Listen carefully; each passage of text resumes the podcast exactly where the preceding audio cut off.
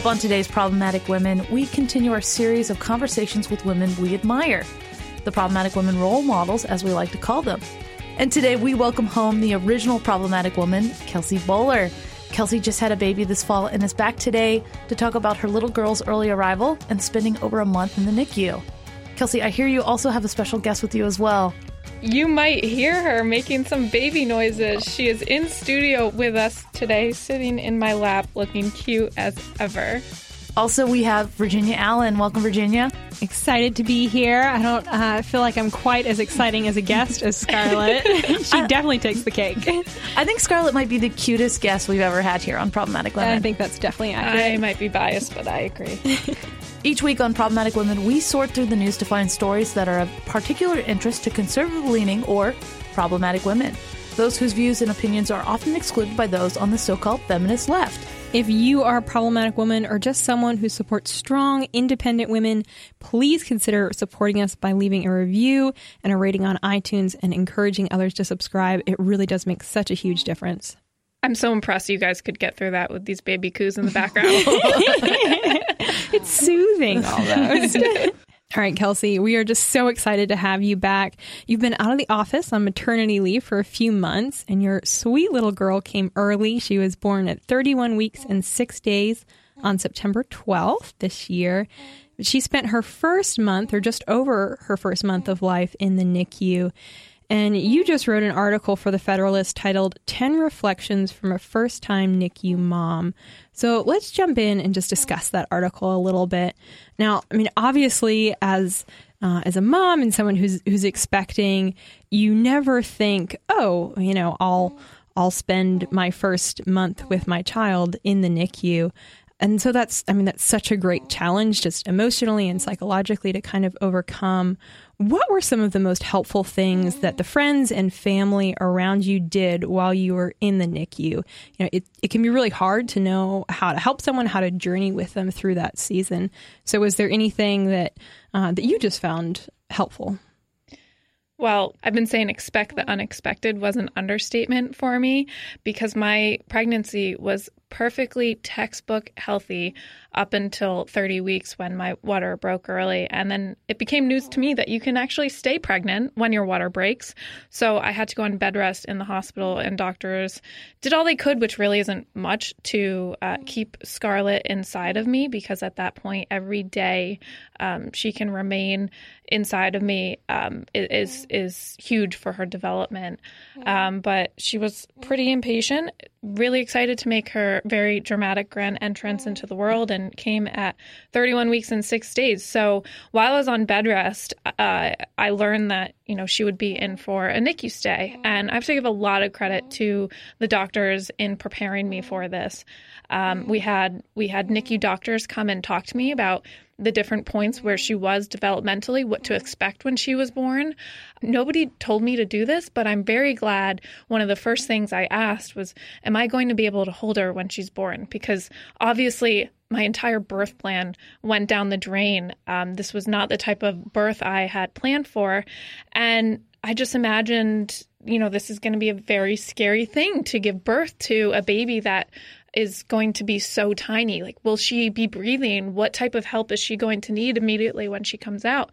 And at the point where I was close to 32 weeks, I was in a gray area where doctor said there's a chance that she'll come out crying and you'll be able to hold her very briefly before before we'll take her to the NICU or you know there's a chance she might come out not breathing and we're going to have to take her away very quickly. So be prepared for that. And that's something I wrote in the article that anyone who's facing a uh, premature birth um, should think about asking their doctors uh, prior because you know, there are situations where parents don't know that their baby is going to require a NICU stay, and having your baby taken away from you so fast after birth can be such a traumatic experience. Um, and so I think it's really important to think through that if you are facing a premature birth. So, Kelsey, you talked in your article about the friendships that you formed with the other NICU moms. What was that like sitting next to these women who were in a similar situation as you? I really thought a NICU was reserved for these very extreme situations where babies needed surgeries and, and, and so forth. And what I found out is you know, there actually one in 10 births in the United States are premature, and that means birth before 37 weeks. So some of these babies require very long NICU stays, far longer than uh, what my daughter experienced. Others are require just a couple days or maybe a couple hours in the NICU. But it, it's a very common thing that for some reason we just don't talk about much, perhaps because it is so common. Um, but it is such an emotional experience. There's logistical problems. Um, and then, you know, it's like before this happened to me, I didn't even know what a NICU looked like. I thought, you know, when my when I learned that my daughter would have to stay in the NICU, I thought I'd be able to stay overnight with her. Well, no, most NICUs actually are just big open rooms with a couple dozen babies that are all being tended to by different nur- nurses and doctors. And so I could visit her 24 hours a day if I wanted if I wanted to, which obviously is not possible. You do need to try to sleep at some point, but you cannot you cannot stay with your baby overnight. You have to physically leave her um, every night, which is which is extremely hard.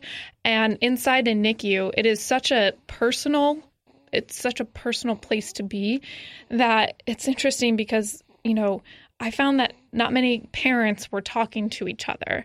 And I think that's because, you know, you can't just assume someone wants to share their experience with you. And asking them what happened, why why is your baby in the NICU felt kind of invasive. But the longer I was in there, um, naturally, I just started conversations with my neighbors, and it ended up being one of the most helpful things I could do for myself and, and hopefully for them. Because what I learned is, as much as other people wanted to help and be there for us and did all they could by bringing us food and and so forth. Um, nobody could really understand what I was going through except a fellow NICU mom.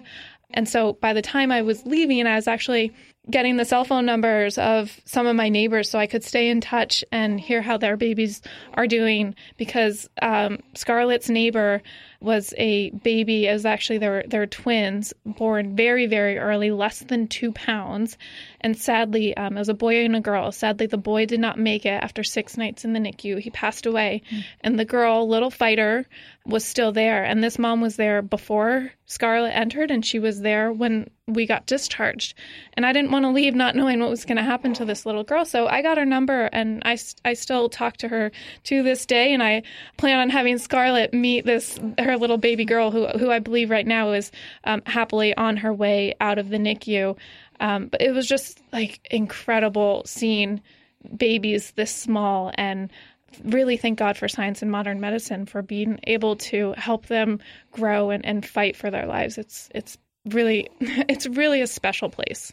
How did mm. you stay strong emotionally during that time? It's easy to you know, kind of form a woe is me attitude. it, it is very difficult spending all day in the NICU, scared for your, your baby's life. But anytime I would start to adopt that attitude, I looked at the babies around her and I thought, I have no right to feel like that. I have no right to feel anything but grateful because, as far as we knew, Scarlett needed help with her breathing. She needed help with her feeding. Um, and she was having, um, you know, she was having some episodes where she would forget to breathe. But compared to a lot of the babies around her, she was doing great. The NICU nurses actually called her the little chunk because at 30, almost 32 weeks, she was born over four pounds, which is actually quite large for that gestation age. And as I said, there's babies far smaller than her. So, um, you know, I, I, I wouldn't let myself um, adopt an attitude of, anything but gratitude because at the end of the day, I was so lucky that she was pulling through in the NICU. And now look at her. She's over double her birth weight and doing great. She really is. it's so great just looking at her here in studio. Now, what has surprised you most so far about being a mom? It's a tough question. I guess just what a learning curve it all is. You know, I have to think on round two, it'll be a lot easier you know, I don't need to get too into this, but when you're in the NICU, um, breast milk is very important for these babies, a mother's breast milk. And a lot of NICU moms have trouble producing milk because you can't be there physically with your baby 24 hours a day. And most of them, all of them who are born that premature, are not capable of breastfeeding. So you're forced to pump, which is not fun. Anyone woman who's been through that knows pumping is not fun. Things like that just take so long to become efficient in. You know, the first couple times it takes you an hour to do what could eventually take maybe 10 or 15 minutes.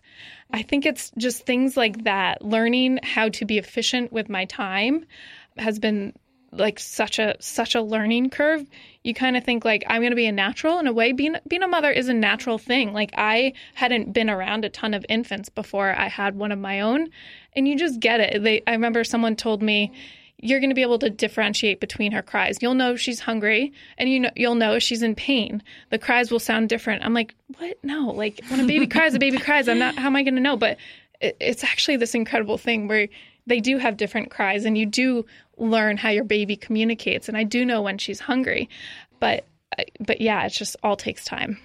So Kelsey this is a two part question. Uh, the first part is there any advice that you've been given before having a baby that's really stuck and been really helpful? And is there any advice that you didn't get that you wish you would have? I didn't go out seeking I, I so I read a lot of parenting books. I didn't go out seeking a ton of advice because I was actually one of the earliest in my friend groups to have a baby. So among my peers, I didn't have that many women to go to to ask for advice. But I, I did read a lot of baby books, and I have a couple favorites. Emily Oster has two books, and those were very helpful throughout my pregnancy. Granted, my pregnancy ended short, and I, I, I didn't get to use them as much as I thought I'd be able to. So, Kelsey, you have a wonderful husband, Luke. You've been married for about a year. What has it been like for you two walking this road together? Do you feel like your relationship has changed at all? It absolutely has changed. Um, you know, I, I think as soon as I got put in bed rest in the hospital, I realized how lucky I was because Luke did not have to spend nights with me. In fact, I kind of tried to tell him to go get some sleep while he could, but he insisted on sleeping on the most uncomfortable reclining chair in the world. I mean, it's like made of plastic. I, I, cannot believe hospitals don't have more comfortable chairs. In fact, if I ever make it big one day and have a bunch of money to donate, I've already decided I'm donating comfortable chairs uh, to NICUs around the country because the one I was in had these like wooden rocking chairs that I'll tell you after giving birth can be if they were very painful and you know you're sitting in those for like eight ten hours a day and it is just awful but my wonderful husband um, stayed with me throughout my hospital stay and then was just such um, you know such a champ throughout scarlett's nicu stay you know, women often have longer maternity, paternity leaves than men. And so my husband did have to go back to work. One of us at least had to be making money and he would get up with me and you know in the middle of the night when i needed to. And he would really just be so supportive and spend as much time as he could in the nicu and driving me to and from the nicu because i was just you know in such a uh, fragile emotional state even driving myself to the nicu i just i didn't really want to be alone. I either wanted to be with him or be with scarlett. And so we really we certainly got closer in that regard. And then just watching him, you know, since we were able to bring her home, watching him be a dad to her is just the most beautiful thing. I mean, dads are so important in children's lives and um, watching them bond. You know, mothers have such a natural bond, you know, because we are physically providing for our child, but watching their bond grow stronger and stronger every day is just so special. That's so sweet. You had another member of your family that's also had to learn to live with a new baby. Can you talk about your dog Utah and what that's been like having a dog and a baby in your home? Oh my gosh. So everybody was so concerned about how our dog was going to react to the baby because he's an Australian Shepherd. They're one of the most high energy jo- dogs in the world. Um, of course, you know, I, I, decided to get this dog while living in the city. So he requires a lot of exercise. And if he doesn't get exercise, he's very restless. And, you know, at times he has uh, some behavioral problems. And people were rightly so concerned about how he was going to respond to not being the center of our lives anymore. you know, I think one of the silver linings about being in the NICU is that every day I would uh, bring home Scarlett's dirty laundry, and he would be sniffing it. And I think very quickly he you know, learned there's a new member of the pack. And it was so cute. He actually would rub his face and his fur on her dirty laundry. I don't I don't know if that's weird or what. um, but by the time I brought her home, I think he kind of knew who she was and um, instead of being jealous, he became protective of her.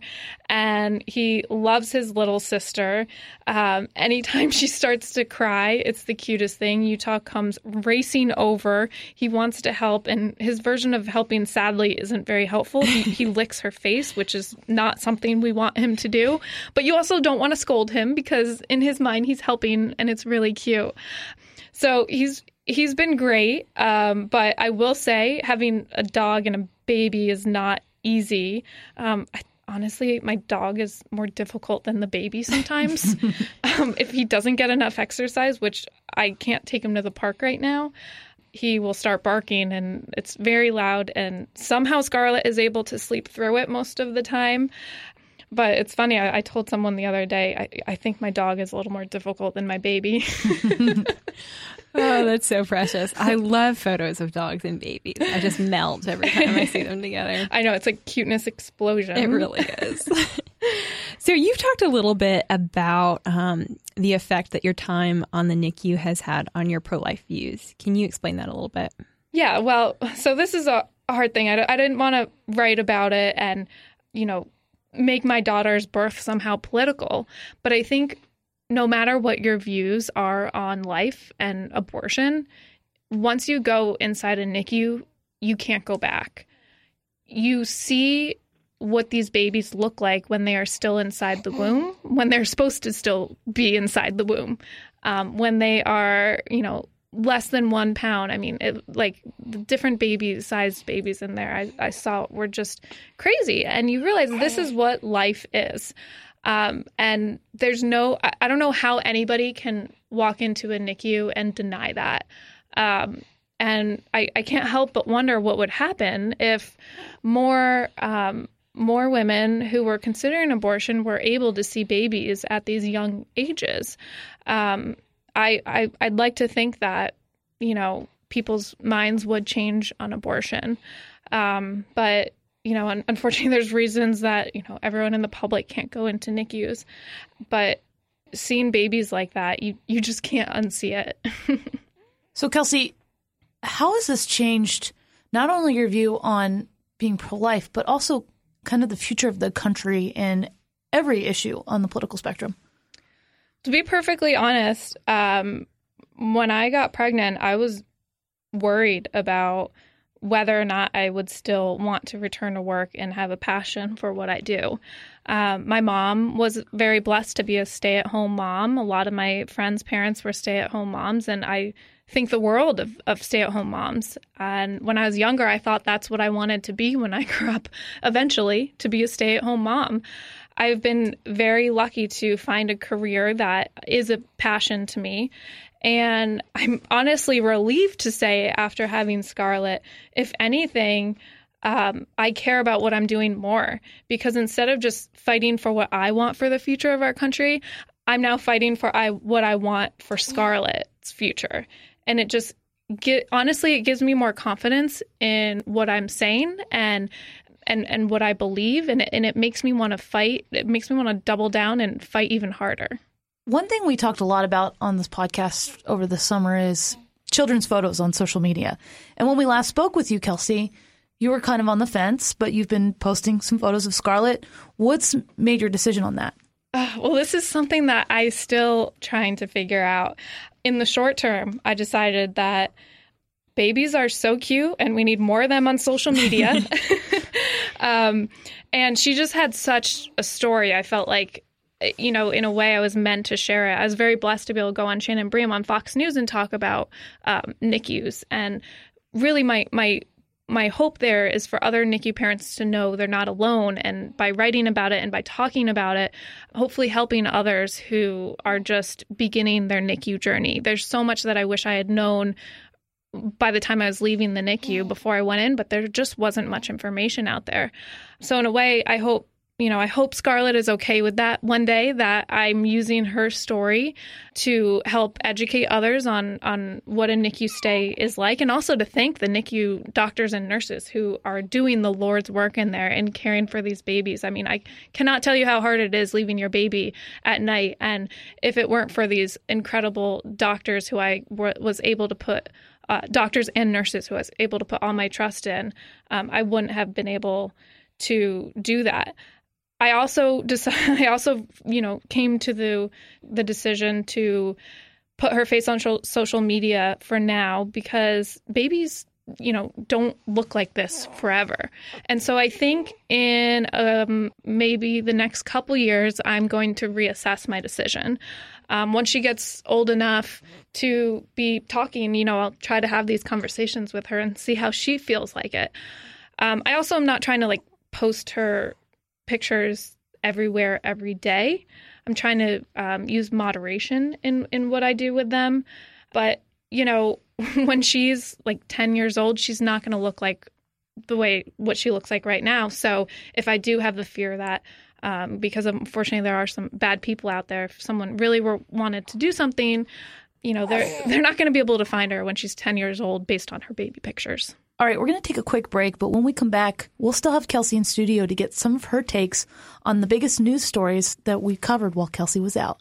It's easy to get overwhelmed by the 24 7 news cycle, and I know that you might also find yourself overwhelmed often. So, if you're looking for a great way to keep up with the news that matters, the Daily Signal podcast brings you the top news of the day. I co host the Monday edition with my colleague Rob Bluey to bring you interviews with lawmakers, authors, and conservative activists.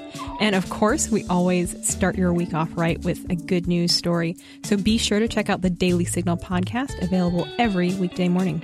All right, welcome back. Kelsey, we've talked a lot about Chick fil A on this podcast. And a few episodes ago, Virginia and I talked about Chick fil A's decision to stop funding two Christian organizations after criticism that the organizations were anti LGBTQ. This topic is so important, and we just really wanted to get your opinion and talk some politics a little bit. In case you haven't kept up on the story, Chick fil A has long been criticized by LGBTQ activists because their charity, the Chick fil A Foundation, gave money to the Salvation Army and the Fellowship of Christian Athletes, two organizations that support traditional marriage. The Chick fil A Foundation released a statement saying that they would only support education, homelessness, and hunger programs and not renew their contracts with organizations outside that focus. Many conservatives see this as a betrayal and giving into far left bullying. Governor Mike Huckabee tweeted in August of 2012, I coordinated a national Chick fil A appreciation day after they were being bullied by a militant hate group. Millions showed up. Today, Chick fil A betrayed loyal customers for money. I regret believing that they would stay true to the convictions of their founder, Truett Cathy. Sad. So, Kelsey, the Daily Signal has written a number of stories on the situation. We've discussed it on this podcast and others. How do you view uh, what has transpired um, and do you think it's really a betrayal? What's so frustrating is that just because a person or an organization is pro traditional marriage does not mean that that person or organization is anti gay. And I think, unfortunately, a lot of Americans on the left view these conversations that way, and that's just not the case. Christian organizations are doing some of the most important work in the country and in the world. I actually often look to New York Times very liberal commentator, um, author Nicholas Kristof, who has covered a lot of the work that Christian organizations have done throughout the the world, and I think to politicize these organizations for interpreting the Bible according to what it says is really hurting the causes that these organizations have been supporting for decades and decades.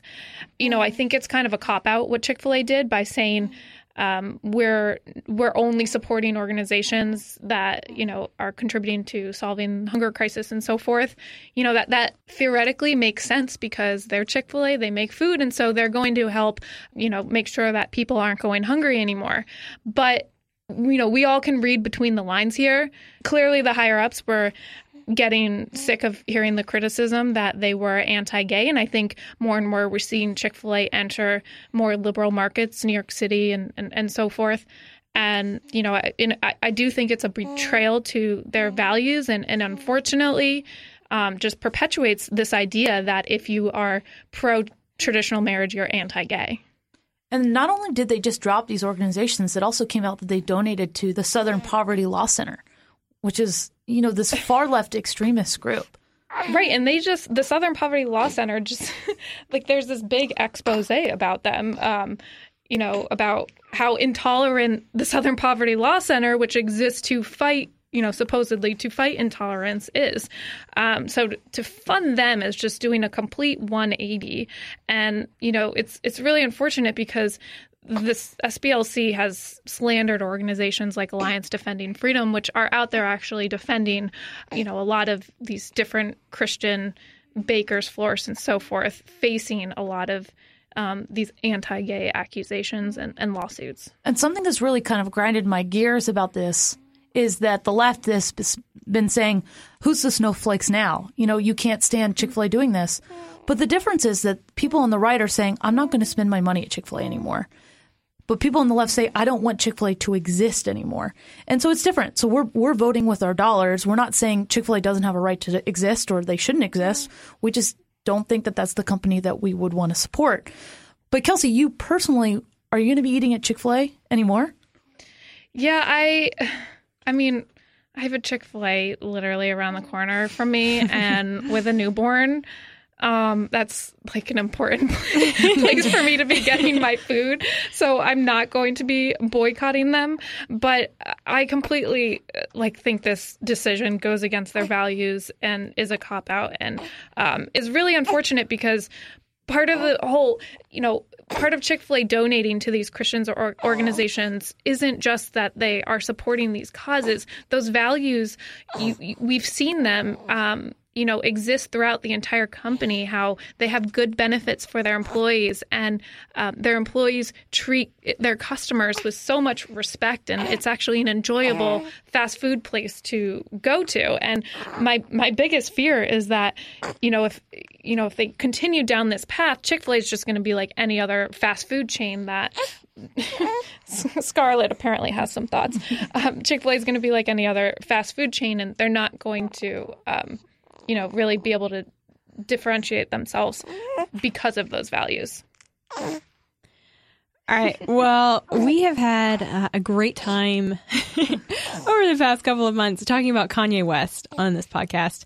Uh, Lauren loves Kanye. Loves Kanye. and she's converted me to be a huge Kanye fan. Uh, but Kelsey, you're probably aware that while you were away, Kanye dropped his new album, Jesus is King. We've had that album on replay here in the office, and a whole bunch of us here at the Daily Signal went to see the film that accompanied the album's release. So, important question Have you listened to the album and has Scarlett listened? so, I, in general, like, I, I'm not big into music, which is I know it's kind of weird, but I don't even have a Spotify subscription. I just use like the free Spotify and I use the free Pandora. Um, but I was very curious. Uh, part of the reason I don't listen to music is because I'm just such a news junkie that anytime I can be listening to something, I'm usually listening to podcasts.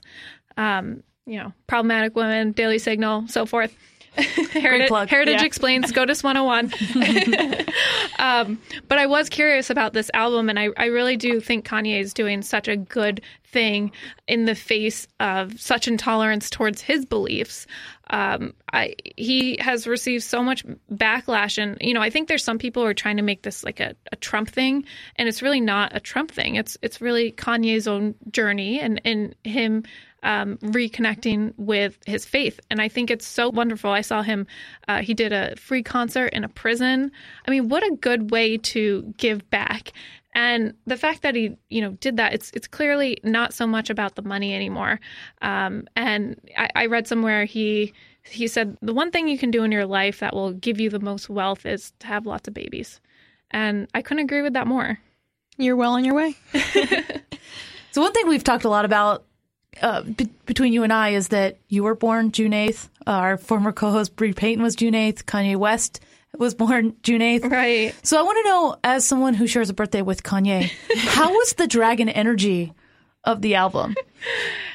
oh, hashtag privileged to share a birthday with him. At first, actually, I didn't love that I shared a birthday with him because early on, when he had the when he was calling himself Yeezus, I can't even say it right. Am I saying it right? Yeezus. Yeah. Um, I thought that was kind of inappropriate. Like, you know, don't like compare yourself to Jesus Christ.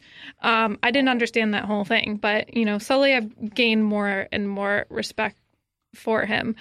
I I wouldn't say you know I have like a dragon energy connection with him. I think that was more between Bree and I, but I actually have been listening a bit to his album. I was curious about it and the messages that it entailed, and so Scarlett and I have been uh, listening quite a bit. I love that.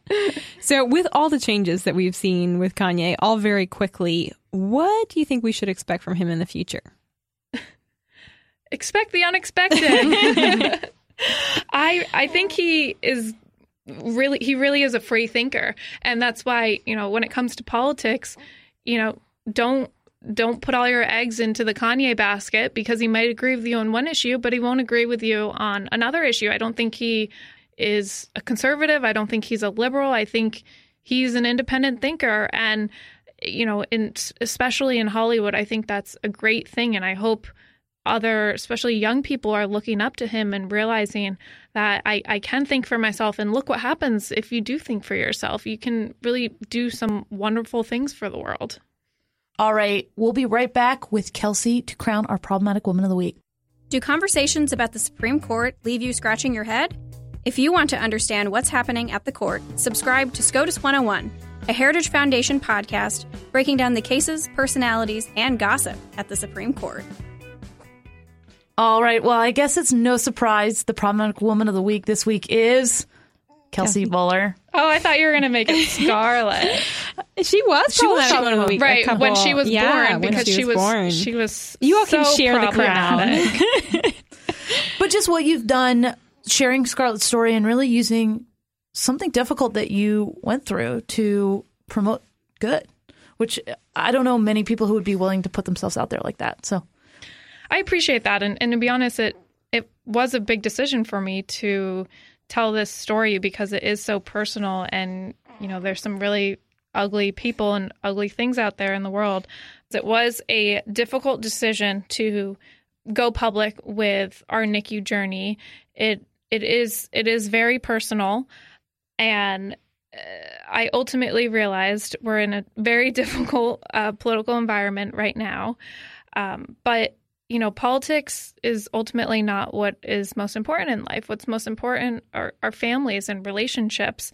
And when one out of every 10 births in the United States is premature, I realize so many families are dealing with long NICU stays.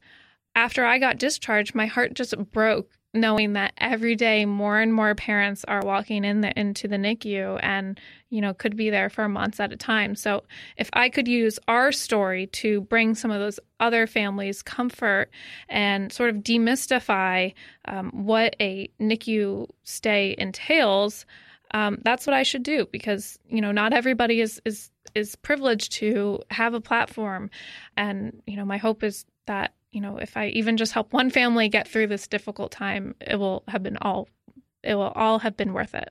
Absolutely. No, I think so many moms and dads are going to be really, really blessed by your story and, and the journey that, that both you and Luke have taken through this. So thank you for sharing, Kelsey. Of course. Thank you for having me. All right. Well, Kelsey, Virginia, that's going to be it for this week's edition of Problematic Women. Join us next Thursday morning for a brand new edition of Problematic Women. And in the meantime, please take a moment to subscribe and share. And before we take off, I just want to take a moment to thank both Lauren and Virginia for stepping up and filling in for me these past couple months. It was, you know, I, I left very abruptly. We thought I would be here for much longer and be able to formulate more of a plan for how you were going to continue the podcast in my absence. You guys stepped up to the plate. I have enjoyed listening every week. You've done such a good job, and I am so grateful. So, story time, real quick at the end of the podcast Kelsey's water broke actually while we were recording an episode of Problematic Women. Kelsey was not doing the recording; she was out. Uh, she was off that week. But how crazy is that? That well, today is my first day back at the Heritage Foundation where we record these podcasts. Um, since my water broke, I, it was my first day back after being on my baby moon in Bermuda during lunch, I was running across the street to grab a sandwich and my water broke in this dirty deli. And, you know, I had to rush over to the hospital. And, you know, you, you think when you have a baby, you're just going, you're going to have time to, you know, leave your desk all organized and um, formulate a, a, plan for how, uh, you know, the podcast is going to operate in, in my absence and so forth. And none of that was possible. And so it was so strange walking into the building today. It feels really good to be back. And, um, and and see all my wonderful colleagues, you two both included. And I'm I'm just very grateful for all the different ways that our daily signal and heritage teams have stepped up to the plate uh, to help me through this. Well, well, it's been a lot of fun, but we're certainly excited to have you back, Kelsey. Very excited. You'll be well, back. guys, I still have a couple more weeks of my maternity leave. Don't get too excited yet. so that will actually be it for Problematic Women. And don't forget, conservatives need your support in the podcast world. We would greatly appreciate a five star review on Spotify, SoundCloud, iTunes, or wherever you get your podcasts. It really does make a difference. Have a great rest of your week.